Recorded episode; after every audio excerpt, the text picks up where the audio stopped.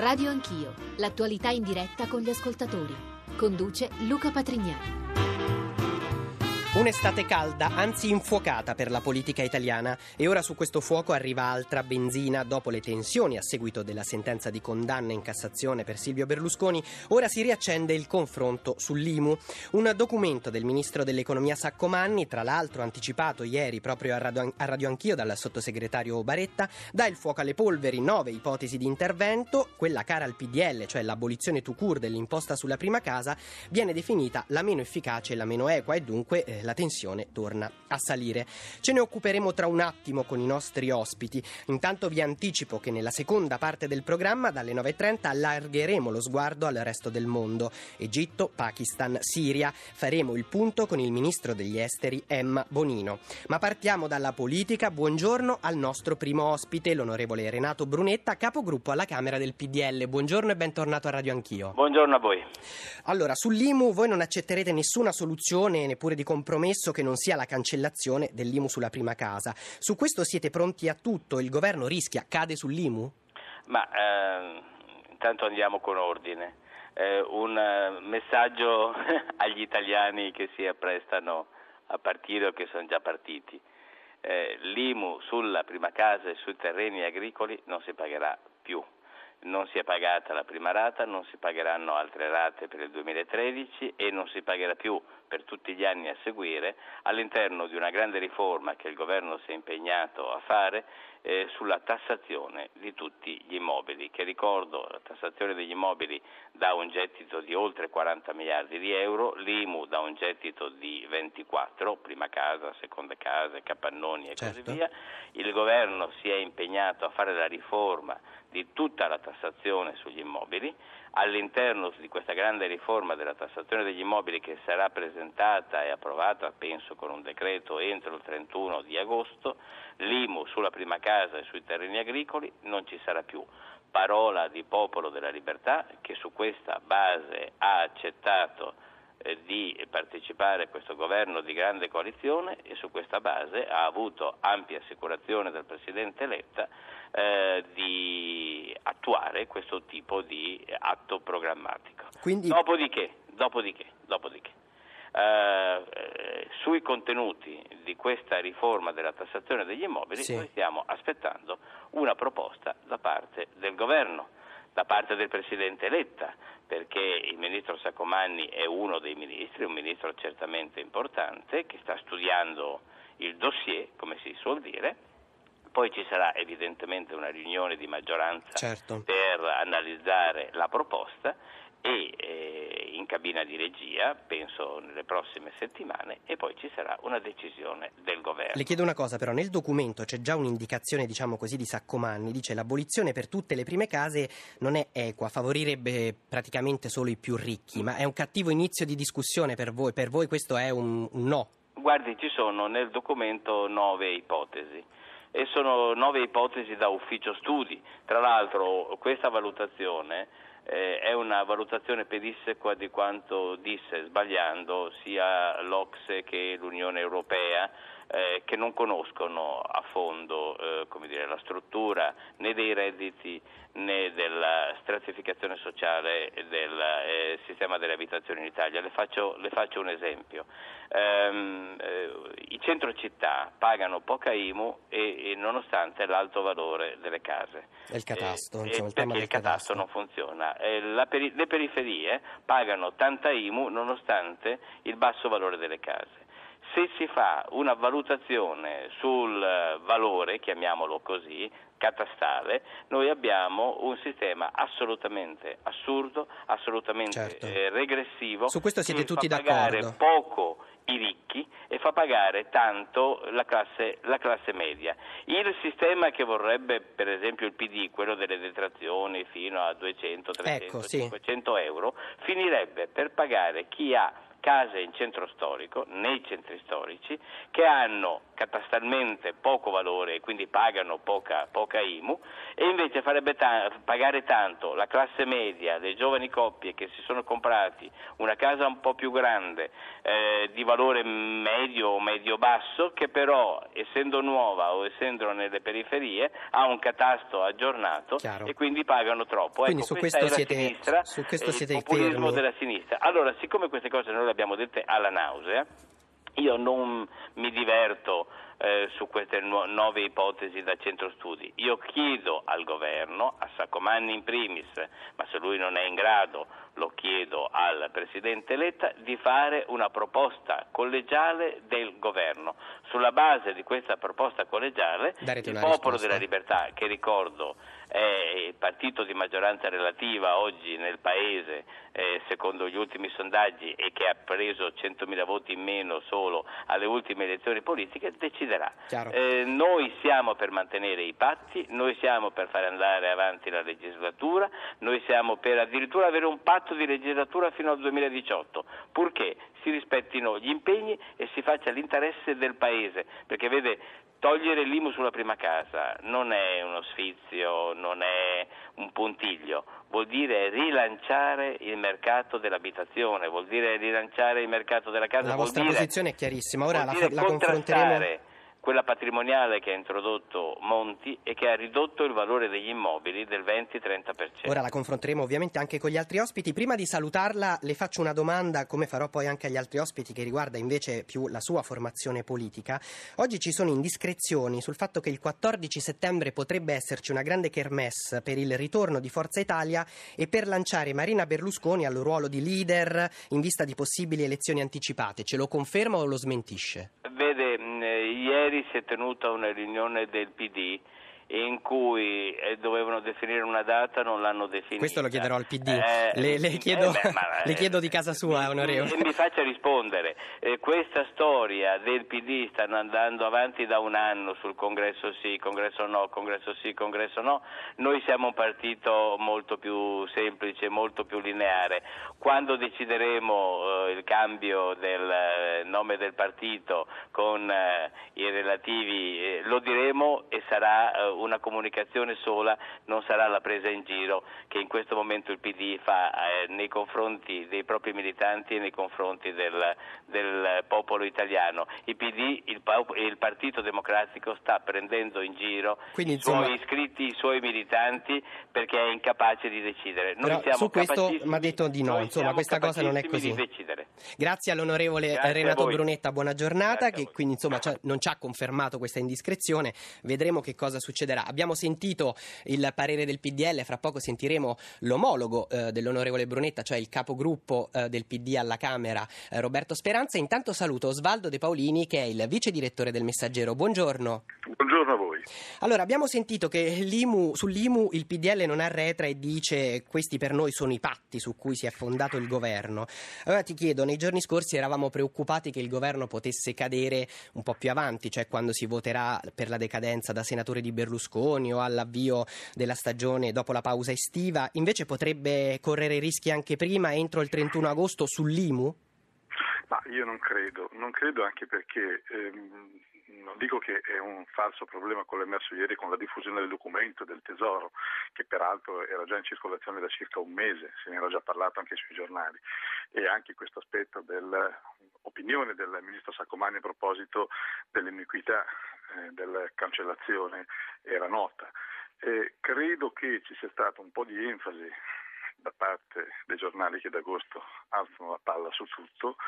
Eh, ho la sensazione che l'opinione di Letta eh, possa essere diversa su come si arriva alla questione, a risolvere la questione dell'I M U, e certamente dobbiamo sempre considerare una cosa che sembra sparita all'improvviso dai giornali ma che è presente, che per tutta la settimana scorsa Banca d'Italia e Ministero dell'Economia e Letta hanno messo in circolo, cioè che l'economia finalmente ha toccato il fondo e forse sta riprendendo. Questo fatto potrebbe aiutare. Ma secondo te il P D, il P D eh, diciamo così, resterà altrettanto fermo rispetto al P D L? Ora lo chiediamo anche a Speranza, ma eh, visto che nel P D c'è la posizione di non andare eh, verso l'utilizzo di quattro miliardi di euro per cancellare tout court l'I M U sulla prima casa, usarli su altri capitoli, il lavoro, il cuneo fiscale, secondo te eh, questo braccio di ferro come andrà a finire? Beh, la politica ha molti strumenti eh, per riuscire a risolvere queste situazioni. Io eh, credo, tutto sommato, che il P D, che già è eh, diciamo meno rigido nella posizione di come è sembrato leggendo il documento eh, di Saccomanni, avrà modo e maniera per riuscire a trovare una soluzione che poi possa ah, accontentare tutti. Questa posizione rigida eh, di Brunetta è una posizione rigida che li porta avanti ormai da, da, da settimane, da mesi, sì. Oserei dire, e serve eh, per tenere eh, fermo il boccino eh, sul quadrato, però un compromesso tu dici ci sarà in qualche modo? Sì, ma assolutamente sì. Allora lo chiediamo anche, rimani con noi direttore, lo chiediamo a Roberto Speranza, capogruppo del P D alla Camera. Buongiorno. Buongiorno a voi tutti. Voi considerate il documento di Saccomanni con questa indicazione eh, che mh, la cancellazione tout court dell'I M U sulla prima casa sarebbe iniqua e non efficace come un assist sulle vostre posizioni? Lo giudicate positivamente? Ah, mi pare che quella di Saccomanni è un'analisi molto condivisibile, chiaramente lì ci sono proposte aperte sulle quali bisognerà ancora ragionare nelle prossime ore, però mi sembra sicura una cosa, eh, l'I M U così come eh, diciamo è fatta oggi va, va riformata, questo è l'impegno che noi abbiamo assunto come governo e su questo ci misureremo, poi il punto di vista del Partito Democratico è un punto di vista di chi pensa che chi può permettersi diciamo di poterla pagare è bene che la paghi per liberare risorse su altri fronti. Brunetta ci ha appena detto che secondo loro, secondo il P D L, quindi questa è la posizione del P D L, lo stesso patto fondativo del governo si basava sulla cancellazione dell'I M U sulla prima casa e ci ha fatto capire in maniera indiretta che come si basa su quello può anche in qualche modo cadere su quello. Voi però non siete d'accordo, voi dite gli accordi non sono questi, non si è parlato di cancellazione tout court dell'I M U? Si è parlato di un superamento dell'I M U così come l'abbiamo conosciuta fino ad oggi e questo è senz'altro vero e noi siamo per il superamento, però quello che vogliamo dire come Partito Democratico è che oggi il cinquanta per cento del gettito che deriva dall'I M U proviene soltanto dal quindici per cento delle abitazioni eh, con un valore catastale più alto. Questo significa che salvando l'ottantacinque per cento delle abitazioni eh, noi riusciamo a recuperare il cinquanta per cento del, dell'introito, per cui io penso che è una tassa, un'imposta sulla, sulla quale si può immaginare diciamo una progressività.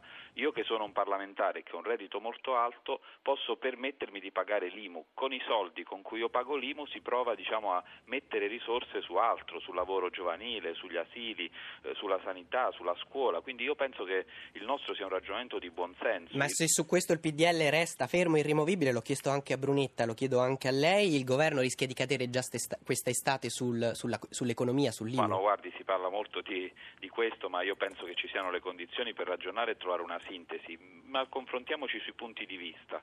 Quello che noi diciamo è questo, in una fase di difficoltà economica, in una fase in cui ci sono poche risorse, non bisogna sprecare neanche un euro. Io che sono un parlamentare, un reddito alto, posso permettermi tranquillamente di pagare l'I M U. Con quelle risorse mettiamo più diciamo, ossigeno nel nostro mercato del lavoro, diamo un'opportunità in più ai giovani, diamo un'opportunità Chiaro. in più alle imprese che vogliono assumere. Onorevole Speranza, è evidente ho fatto... che se si potesse cancellare l'I M U eh, senza alcuna difficoltà per tutti, noi saremmo ben lieti, ma il problema è quali risorse ci sono e quali priorità si decidono di mettere avanti a tutto, questo è il punto. Onorevole Speranza, anche a lei faccio una domanda su casa vostra, ognuno di voi, insomma sulla vostra formazione politica, ci aiuti a capire il direttivo del P D di ieri, sui giornali oggi c'è un giallo sulla data delle primarie, fissata il ventiquattro novembre, poi smentita, allora c'è o non c'è questa data?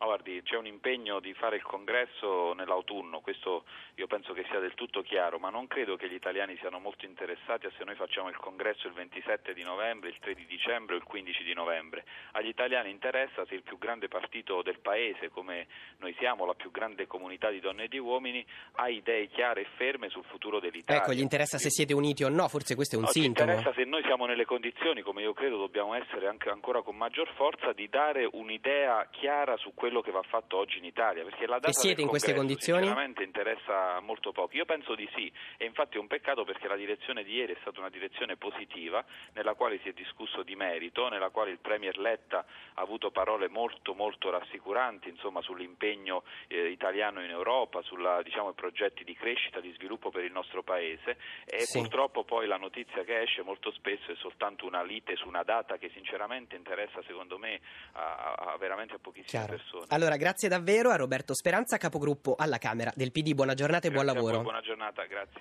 Allora, saluto i nostri prossimi ospiti, Loredana De Petris, Senato, S E L, Sinistra Ecologia e Libertà, buongiorno. Buongiorno. E buongiorno a Giorgia Meloni, onorevole di Fratelli d'Italia, bentornata a Radio Anch'io. Grazie, buongiorno. Vorrei però dare eh, la linea a un ascoltatore e poi chiedere una risposta alla sua riflessione al direttore, al vice direttore del Messaggero Osvaldo De Paolini. Buongiorno a Mario Damilano. Buongiorno. Prego. Ah, io credo che i problemi di, de, del governo ricordano molto quelli dei governi di centrosinistra, e questo governo obiettivamente è partito con grandi ambizioni, ma alla fine ci sono dei, dei, dei, dei, dei nodi strutturali difficili da sciogliere. Cito solo la ripresa di, di interi settori in crisi, edilizia, sì. meccanica. Qui in Lombardia sta chiudendo una storica ditta come la Franco Tosi nel silenzio generale. Problemi al momento assopiti come quelli dell'Ilva, ma che torneranno fuori. E credo che tutto questo non, non possa essere risolto tout court con riforme istituzionali, tutto quanto. La mia impressione è che qua si tirerà avanti, al duemilaquattordici si andrà a votare. Grazie. E allora lo chiediamo al vice direttore del Messaggero De Paolini: si va a votare nella primavera del duemilaquattordici o addirittura troppo ottimista il nostro ascoltatore?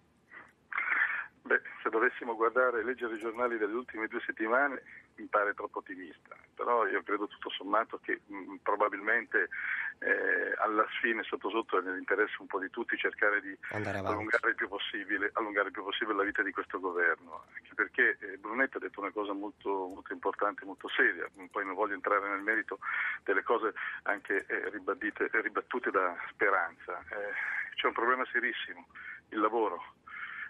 L'edilizia che è stata fortemente penalizzata da questo provvedimento, su questo non v'è dubbio, non c'è eh, atteggiamento politico che tenga nel giudicare questa cosa. L'I M U ha pesantemente contribuito a rovinare un mercato che è quello dell'edilizia, che nel giro di due anni ha visto l'espulsione di ben cinquecentomila lavoratori. E quindi insomma questo si lega anche al tema de- della crisi, esatto, più in generale delle esatto. misure anticrisi. Allora, esatto, su- Su questo... Dobbiamo essere anche freddi quando affrontiamo il tema dell'I M U, dobbiamo sempre avere di fronte il settore, il settore all'interno del quale viene a calare. Certo, eh, però certo poi ci sono diversità di opinioni, come abbiamo sentito, anche dal punto di vista tecnico. Allora chiedo a Loredana De Petris, capogruppo di S E L al Senato, qual è la posizione del suo partito sull'I M U in questo dibattito che si fa sempre più acceso?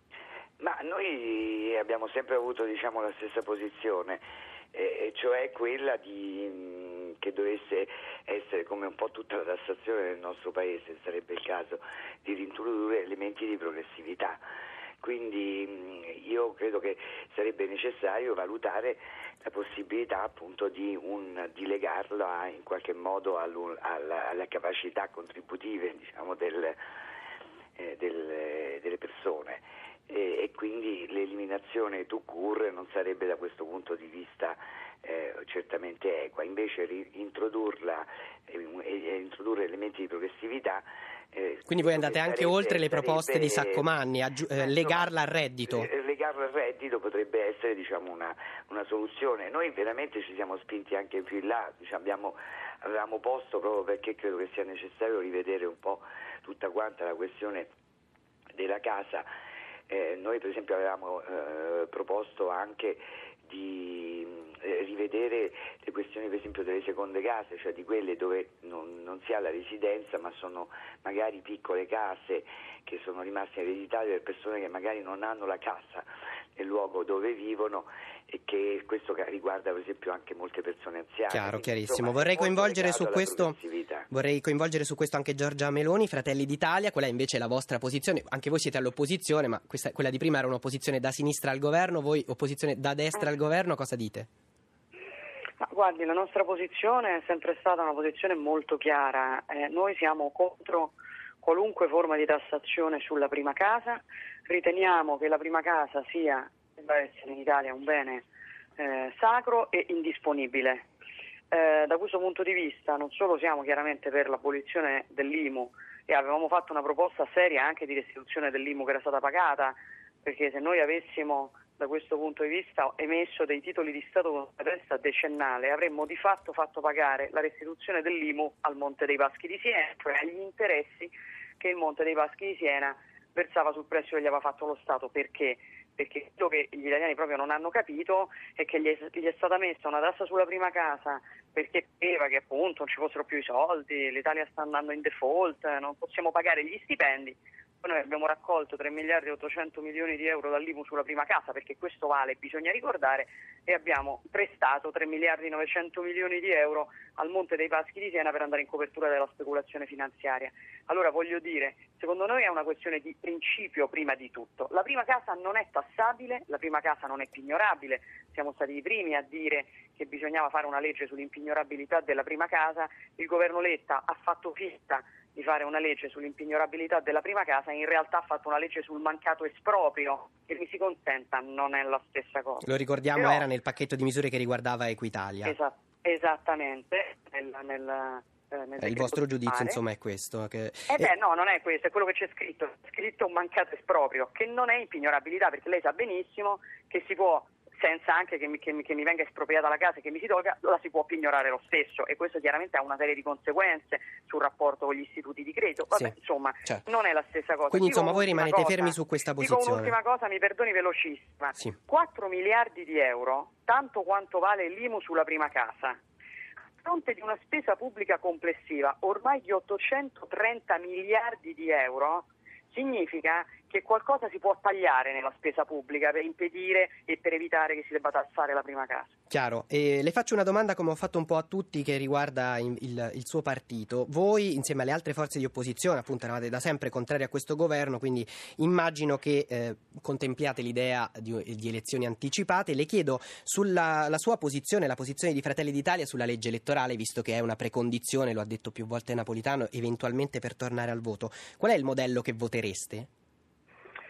Guardi, io ho depositato eh, nella, addirittura nella scorsa legislatura quello che oggi Enrico Letta chiamerebbe una clausola di salvaguardia. Io sono d'accordo con chi dice che la riforma della legge elettorale deve essere legata alle riforme costituzionali, perché se chiaramente noi domani avessimo per esempio un'unica Camera, certo, sarebbe eh, tutto diverso, che, sarebbe, non si potrebbe applicare la legge attuale. Però allora io ho detto, guardate, evitiamo di tornare a votare con la legge che abbiamo adesso, facendo la cosa più semplice che si può fare, cioè modificando gli aspetti intollerabili del cosiddetto Porcellum, che sono, uno, le liste bloccate, con l'introduzione, quindi la mia proposta prevede l'introduzione delle preferenze, che è l'unico modo per far contare davvero gli italiani, questo non mi stancherò mai di ripeterlo, per tutto il resto ci sono le segreterie del partito, e modificando chiaramente il premio di maggioranza al Senato per renderlo omogeneo della Camera e per impedire che ci fossero maggioranze diverse sui due rami del Parlamento. E chiedo a Loredana De Petris un pompiggio per approvare questa, questa legge, cosa. Non si è voluto fare. Chiedo a Loredana De Petris invece se la posizione di Sella è simile, che cosa votereste voi in maniera urgente? Sappiamo che è incardinata la riforma della legge, sì, elettorale, esatto, al Senato. Al Senato abbiamo incardinato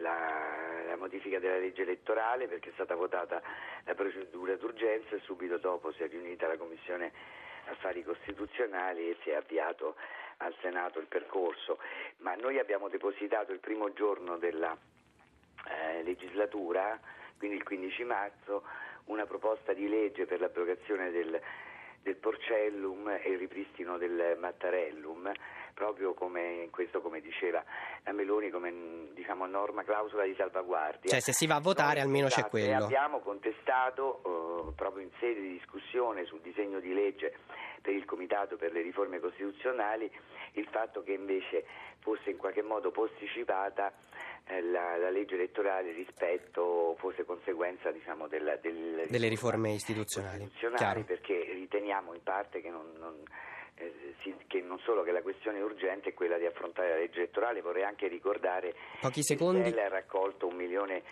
eh, insieme con altri della dei Valori, allora altre forze, più di un milione e duecentomila firme per l'abrogazione del Porcellum, non so se ricordate. Quindi insomma anche la vostra posizione fa. su questo è chiara, vedremo che cosa succederà anche il ruolo vorrei, degli altri partiti. Ecco, vorrei tornare, se mi permette, un, un, un secondo, sec- sì, pochissimi secondi anche del Limo. Io vorrei attirare un po' l'attenzione sul fatto che noi, cioè, è stata sospesa anche la TARES, e, e quindi la nostra paura che invece che è un sempre tassa la tassa sul, sui rifiuti, rifiuti diciamo e, a, e però e noi contestiamo questo invece a proposito. Allora vi prometto delle... che torneremo a parlarne in maniera anche no, più estesa. Anche quella è una tassa che pesa sulla casa, certo. Invece noi pensiamo che essa è legata al, alla raccolta, per incentivare la raccolta differenziata, quindi la tipologia proprio.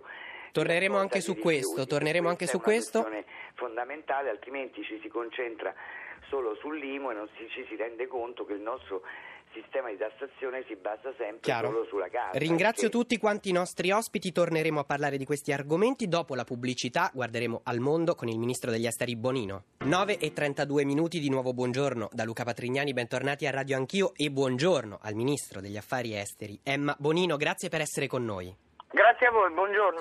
Ministro, partiamo dall'ultimissima novità, il Pakistan, nuovo allarme sì. terrorismo, gli Stati Uniti hanno mandato via il personale non essenziale dal consolato, hanno invitato gli americani uh, ad evitare il paese, eh, ci sono state anche sparatorie, allerta per l'aeroporto di Islamabad, ci sono anche allarmi riferiti all'Italia, agli italiani lì in Pakistan o che potrebbero andare in Pakistan? Non direttamente, ma è evidente che eh, la situazione...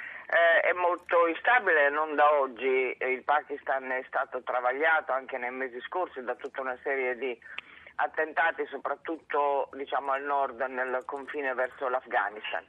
Questa novità americana evidentemente indica uno spostamento di, di, di gruppi eh, pericolosi. Eh, le nostre, tutte le nostre ambasciate medio orientali sono in continuo contatto tra di loro e, e con, con sono stato d'allerta partner, eh, occidentali. Sulla base di questo scambio di informazioni e di intelligence di volta in volta vengono prese misure comuni, ma a stanotte eh, non risultavano pericoli particolari diciamo per eh, l'ambasciata italiana. italiana. E per gli italiani che nel caso fossero lì o stessero per partire, qual è l'indicazione che arriva?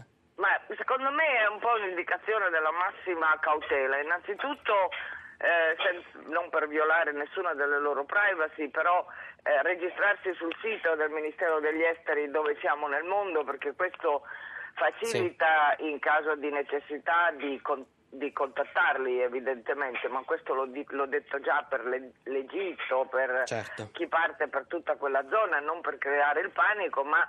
È indubbio che la situazione è di tutta la zona, Yemen compreso, dove però italiani non ce ne sono o ce ne sono pochissimi, è tutta una zona in assoluto subbuglio. Adesso non è che bisogna essere dei grandi, dei grandi indovini. E in questo subbuglio politico abbiamo ragione di ritenere, con l'intelligence americana e quelle dei partner, che si sono infiltrati Eh, gruppi terroristi sostanzialmente molto mobili, che quindi si spostano con grande velocità. Sono ad oggi tutte misure di precauzione, ma mh, è molto meglio essere prudenti certo. che farsi trovare impreparati. Ministro, passiamo alla Siria, al sì. caso del gesuita padre Paolo Dall'Oglio rapito dal ventisette luglio. La comunità Marmusa, fondata dal religioso, sì. ieri ha detto di sperare e di aspettarsi novità dopo la festa della fine del Ramadan. Quindi ci siamo, sono questi giorni. C'è una qualche accelerazione positiva, qualche novità sul gruppo jihadista che l'ha rapito? Non direttamente che ci risulti, e devo anche dirle che le voci si accavallano e per noi ogni voce poi va verificata, va testata e spesso si scopre che invece era fumo o anche molto spesso un depistaggio. Sì. Cosa quindi ci sono anche depistaggi su questo, su questo caso. Quindi ci sono gruppi diciamo in guerra tra di loro e, e che e la loro guerra è anche una guerra di comunicati, una guerra di notizie, sì. una guerra, insomma si chiamano normalmente dei depistaggi. Quindi su Quirico eh, brancoliamo abbastanza nel buio, eh, nel buio, nel pieno di queste. Mi scusi, su Dall'Oglio, su Dall'Oglio stiamo. Su Dall'Oglio. Okay, poi passa su Quirico, eh, diciamo i contatti che avevamo, i canali che avevamo eh, che si erano interrotti si sono riaperti con. Eh, Quindi abbiamo mh, comunque modo di esprimere un certo cauto ottimismo. Ma come lei diceva, è finito il Ramadan l'altro ieri e oggi è la festa, ieri ed oggi la festa dell'Aid. E normalmente questo significa un po' la fine di un periodo più chiuso, quindi è possibile aspettarsi anche una ripresa di contatti e di movimenti che noi speriamo positivi. Una ripresa proprio, breve, insomma. Proprio dopo la fine del, delle Eid tra oggi e domani. Allora, lei ha detto sul caso Dall'Oglio purtroppo ancora buio, anche se ci attendiamo, vista la fine del Ramadan, qualche sì. evoluzione, e invece parliamo appunto del, dell'inviato della stampa Domenico Quirico. Sì. Ieri i nostri servizi di intelligence hanno rivelato che è stato rapito da un gruppo di criminalità, diciamo così, comune. Le chiedo, è un bene o, meglio, o un male? L'ultimo gruppo che lo avrebbe in custodia, diciamo, eh, è un gruppo che più a, a, si avvicina a un gruppo di, di criminali. criminali. Quindi ci sono stati dei passaggi di mano? È anche possibile, ed è quello che, che abbiamo in qualche modo tracciato. Lei capisce bene che in questa situazione essere sicuri di qualcosa certo. è impossibile. Però le chiedo, allora, il fatto che ora eh, ce l'abbiano a seconda di queste, eh, sulla base di queste informazioni in mano eh, dei gruppi di criminalità comune, è un bene o un male? Rende più facile o più difficile la situazione? Beh, in generale eh, rende la trattativa, diciamo, più semplice, ma bisogna che la trattativa si apra e per ora non si è aperta. Ho capito. Eh, quindi sempre in questa situazione di un'atmosfera molto grigia e molto molto variabile, perché eh, è anche probabile che, che se lo siano passato tra vari gruppi, ma tutto questo saremo in grado di ricostruirlo con certezza solo dopo.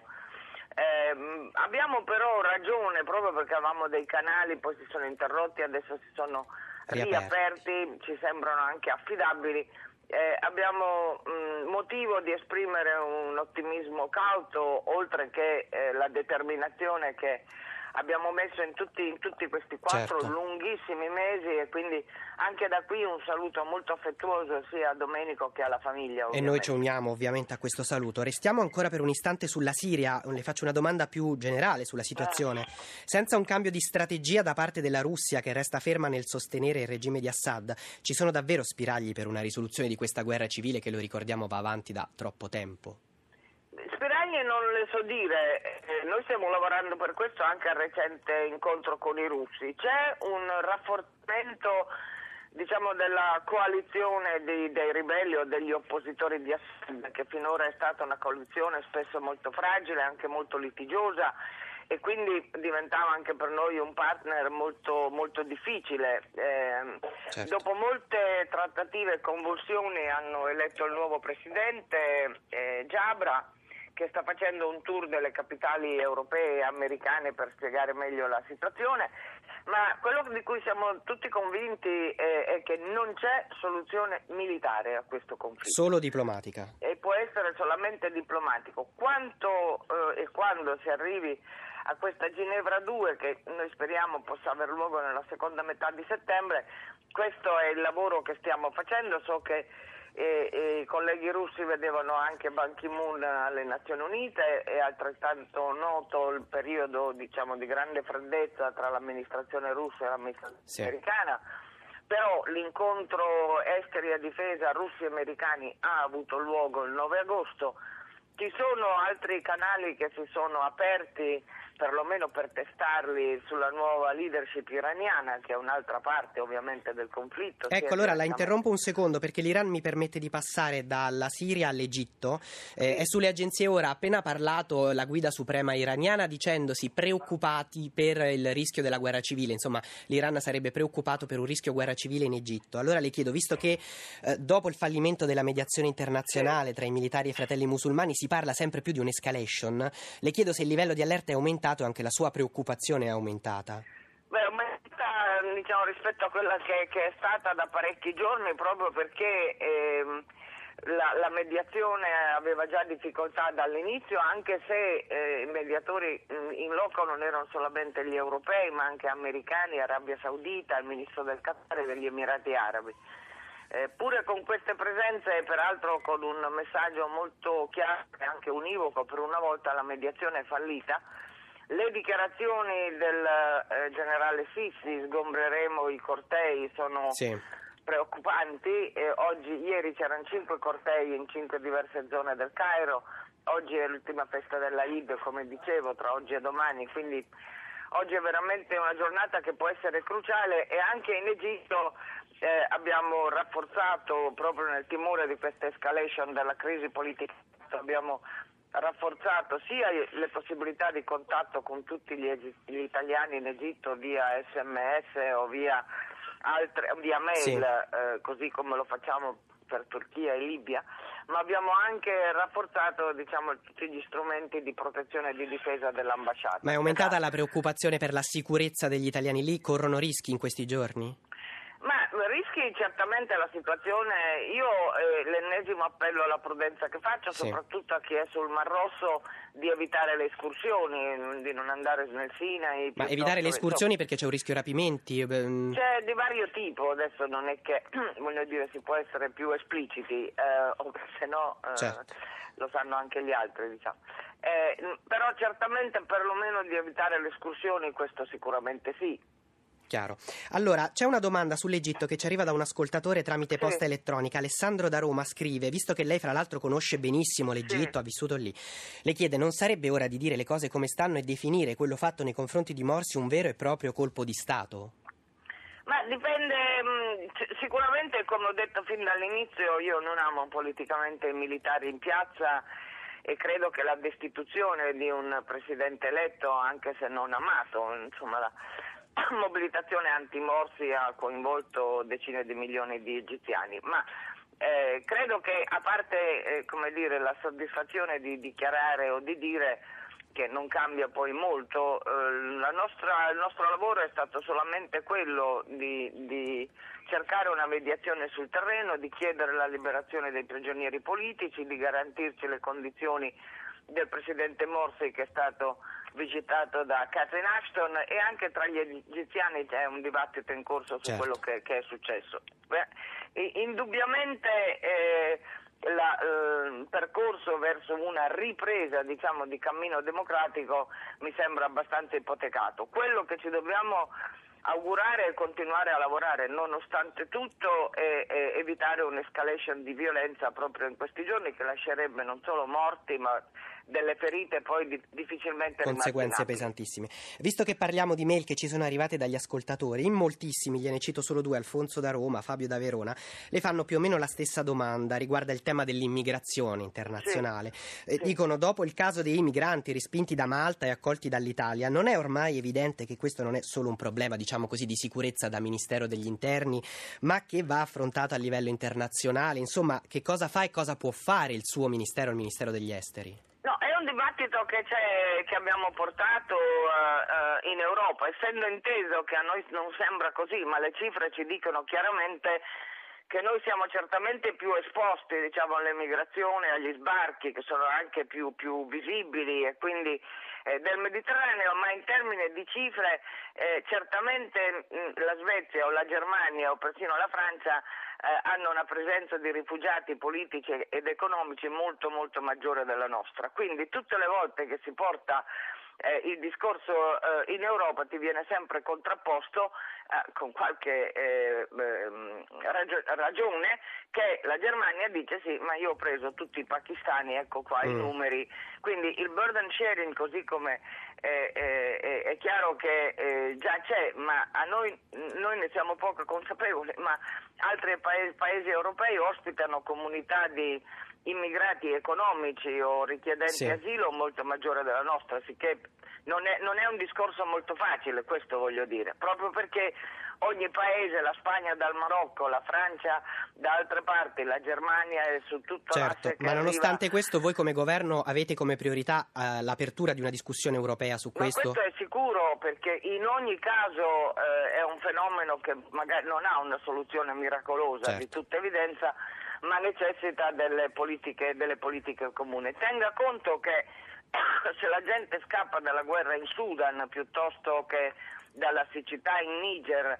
e si avvicina sulle coste del Mediterraneo, eh, eh, non è neanche pensabile che li lasciamo morire in mare. Questo veramente sì, è un certo. livello di violazione di, di diritto del mare e di disumanità che, che io consideriamo credo non, non, non accettabile. Non accettabile. Ministro, eh, so che poi ci deve lasciare, le voglio sì. fare due domande su altri due temi di, diciamo, anche polemica internazionale. Allora, uno sì. riguarda di nuovo la Russia. Eh, nella notte italiana, ma insomma, la Casa Bianca ha preso posizione in maniera più esplicita contro le leggi anti-gay e di discriminazione, libertà personali eh, in Russia. Io le chiedo, in vista anche degli appuntamenti sportivi internazionali a partire dalle Olimpiadi di Sochi di febbraio, quindi ci saranno sportivi di tutto il mondo, i riflettori sì. puntati. Qual è la posizione dell'Italia sulla Russia, sui diritti delle persone omosessuali, sui diritti civili? Ma io ne ho parlato col ministro Lavrov, ho fatto delle dichiarazioni pubbliche anche riprese, riprese dal... Eh, dalla stampa, ed è chiaro che eh, la, la risposta russa è più o meno sempre la stessa, non c'è nessuna discriminazione, sono solo vietate tutte le iniziative che possano eh, coinvolgere minori o che possano eh, come dire, spingere o sembrare del, delle iniziative eh, come dire, di, di, eh, di, sui minori e, e di convincimento sui minori, cosa che mi pare una scusa che non, un alibi che sicuramente non, non tiene. Poi c'è tutta la parte, ad esempio, di altre organizzazioni che sto seguendo sulla questione della libertà di stampa e della libertà dei giornalisti. Poi c'è tutta l'altra parte ancora sul diritto, sul diritto alla difesa, cioè è indubbio che eh, la Russia è oggi per molti aspetti eh, oggetto di attenzione non solo di tutte le nostre capitali, ma di molte diverse associazioni dei diritti umani per tutto il mondo. Ma quindi insomma l'Italia, l'Italia chiede, in vista di questi appuntamenti internazionali, alla Russia di fare qualcosa in più, di garantire veramente qualcosa in più? L'Italia o l'Europa lo chiede sempre, anche non solo in vista di, di certo. appuntamenti eccetera, al, al Consiglio d'Europa, è chiaro. Certo. Eh, quindi mh, è chiaro altrettanto eh, che eh, noi stessi, per ragioni di carceri e per ragioni di violazione dei diritti delle difese, siamo i più condannati, noi italiani, Italia, dalla Corte Europea, Europea dei diritti dell'uomo. Quindi le faccio un'ultima diciamo, domanda. Il processo per... verso una situazione accettabile del rispetto degli individui è un processo che ha molte difficoltà in molti paesi, compreso il nostro. Le faccio una domanda invece che riguarda l'Italia. Eh, sì. Siete, come ministro di questo governo, è preoccupato per questo aumento esponenziale delle tensioni su tanti argomenti diversi? Siete a rischio? Avete il timore di non poter portare avanti la vostra attività di governo dopo l'estate, che, che cada il governo?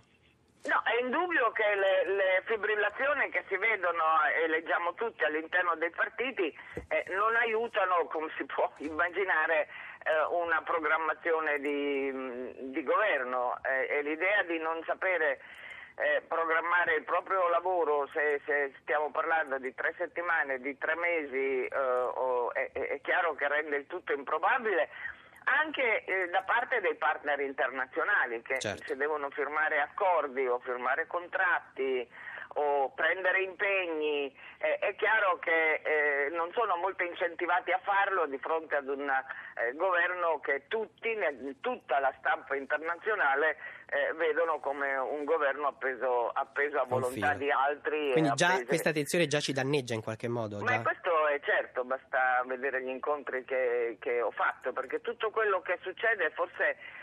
la gente non si rende conto, anche i leader politici, che viene ampiamente ripreso dalla stampa internazionale, quindi i nostri Chiaro. partner non sono molto incentivati, come dire, a prendere impegni con noi. Ecco, è veramente governare in questa situazione è veramente una sfida che ha quasi dell'impossibile. Grazie mille, allora davvero Grazie. siamo felicissimi di averla avuta con noi, al ministro e degli esteri fa, Bonino. Buone vacanze. Anche a lei, ministro, se per, quel, per quelle che potrà fare il governo, sì, insomma.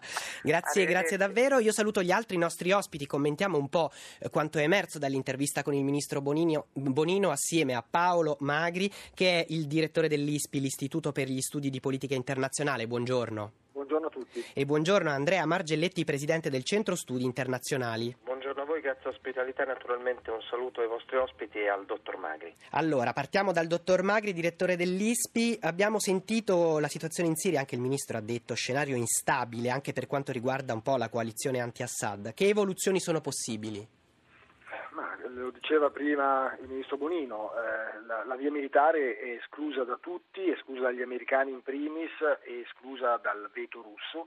Eh, la, la, l'unica soluzione è quella di arrivare finalmente, chissà quando, a Ginevra due. Non mi pare che ci siano degli spiragli positivi da questo punto di vista, quindi eh, dovremo rassegnarci ancora per un po' ad assistere a, a queste morti quotidiane che, che, che a cui la Siria ci ha, ahimè, abituato. Invece per quanto riguarda l'Egitto, davvero siamo a un passo dall'escalation, come sembra, insomma? Io, io condivido la preoccupazione del ministro Bonino. Eh, la situazione dell'Egitto eh, è, è ingarbugliatissima, la contrapposizione è fortissima, c'è in, ba- in gioco questa mediazione del, del, del capo di Al-Azhar, che però è, è minata dal fatto che Al-Azhar, il capo di Al-Azhar era a fianco di, del generale Sisi quando c'è stato il colpo di Stato, quindi viene visto come una, una Una, non un mediatore ma una parte schierata. Eh, la notizia di ieri è che anche il Papa Copto eh, ha cancellato appuntamenti pubblici perché teme attentati, e anche i copti sono considerati vicini al nuovo governo, quindi la situazione, dalle parole che si sentono in questi giorni, è sicuramente preoccupante. Andrea Margelletti, eh, con il, lei, il Presidente del Centro Studi Internazionali, vorrei passare alla, all'allarme per il terrorismo internazionale che oggi riguarda anche il Pakistan di nuovo, quindi più allarmi in più paesi, anche la preoccupazione per questa nuova strategia, gli abiti cosparsi da esplosivo liquido non rintracciabile. Cosa sta succedendo? È una nuova fase? Guardi, ne parliamo una volta al giorno in realtà, ma questa è un'evoluzione di una minaccia. Non è, per chi si occupa quotidianamente di queste tematiche, dalla relazione internazionale ai problemi connessi all'instabilità, sa perfettamente che i problemi non sono statici, ma sono onde del mare che continuano a muoversi. E quindi come cambia e si evolve la, la dottrina di affrontare i problemi connessi all'instabilità e al terrorismo, a loro volta i terroristi, o perlomeno coloro che eh, cercano di eh, fare una loro partita, che è una partita soprattutto politica, non militante o militare, eh, provano metodologie e modalità nuove per essere più efficaci. Quindi immaginare che tutto sia cristallizzato, fermo, è, è sbagliato. Eh, Ma è il una... livello di allerta è effettivamente salito così tanto come sembra a noi nei media e dai giornali? Guarda, è salito molto nei media. E ho forte perplessità che nell'ambito di chi si occupa di, di queste realtà sia salito dopo l'undici settembre, non è mai sceso. Non è mai sceso, non diciamo. È mai sceso. Ovviamente eh, la chiusura di legazioni diplomatiche, eh, l- alcune affermazioni fanno tornare il terrorismo in prima pagina, ma eh, per chi eh, eh, il terrorismo lo vive come analisi da valutare o fenomeno da contrastare, non c'è mai un attimo, diciamo, di stasi. Allora, vorrei poi tornare a concentrarsi sull'Egitto, e lo farei collegandoci anche con Claudio Accogli, che è l'inviato dell'ANSA al Cairo. Buongiorno. A voi. Allora, qualche, dacci qualche aggiornamento. Proseguono le manifestazioni e le proteste dei fratelli musulmani, si respira davvero lì area di escalation, come parlano, come dicono tutti i media internazionali? Ma stamani la guida suprema, l'ayatollah Khamenei iraniano, ha evocato il rischio di una vera e propria guerra civile. Eh, l'impressione è che gli animi si siano surriscaldati al punto che ormai tra le due fazioni ci sia un vero e proprio odio. Nel mezzo, eh, soprattutto al Cairo, eh, una buona fetta di popolazione che tutto sommato non vede l'ora di lasciarsi alle spalle una fase di crisi eh, che sta poi eh, colpendo direttamente gli interessi soprattutto economici. Certo. Questa è una stagione che in Egitto tradizionalmente è legata al turismo, che patisce un, un crollo verticale che si riflette soprattutto sui eh, ceti medio-bassi. Eh, la piazza Rabat e anche l'altra piazza Nada sono eh, presidiate da ormai decine di migliaia di sostenitori eh, dei fratelli musulmani e delle altre formazioni eh, islamiche, i salafiti, anche altre formazioni moderate che eh, si oppongono a quello che definiscono un golpe militare con le mani insanguinate, e dall'altra eh, le richieste del governo e le posizioni del governo ancora ieri sono state molto, molto dure, molto ferme. Eh, Ecco, vorrei chiederti, eh, il ministro Bonino ci ha detto massima allerta, massima prudenza, massima attenzione per gli italiani in Egitto, non uscire dai, dai villaggi turistici, attenzione massima. Eh, c'è un clima di paura, tu che cosa hai registrato lì? Beh, diciamo che si intersecano in questa situazione molte altre vicende, eh, se vogliamo anche esterne poi alla situazione egiziana. Il, l'allarme terrorismo di cui parlavate poc'anzi è forte anche qui, eh, le ambasciate, anche qui ambasciata americana e britannica sono chiuse, eh, nelle zone turistiche soprattutto non da oggi, da anni, eh, c'è un, un eh, rischio elevato di attentati, soprattutto matrice caedista, eh, il Sinai ribolle, l'abbiamo visto ieri, sì. Gli israeliani hanno addirittura chiuso per qualche ora l'aeroporto nei pressi del, del confine con il Sinai eh, per problemi di sicurezza. Lì eh, circa un mese si sono registrati ottantacinque attentati, eh, decine di morti anche tra i civili. Eh, è una situazione eh, diciamo che eh, rischia di esplodere in qualsiasi momento e diciamo eh, con protagonisti che possono essere diversi. Per quanto riguarda la situazione al Cairo, è chiaro che nel momento in cui eh, le opposte fazioni, eh, perché nelle piazze ci sono anche i giovani Tamarod che sono invece anti-Morsi, insomma. anti-Morsi, sostengono insomma la nuova fase sì. avviata dal, dal governo provvisorio e dai militari.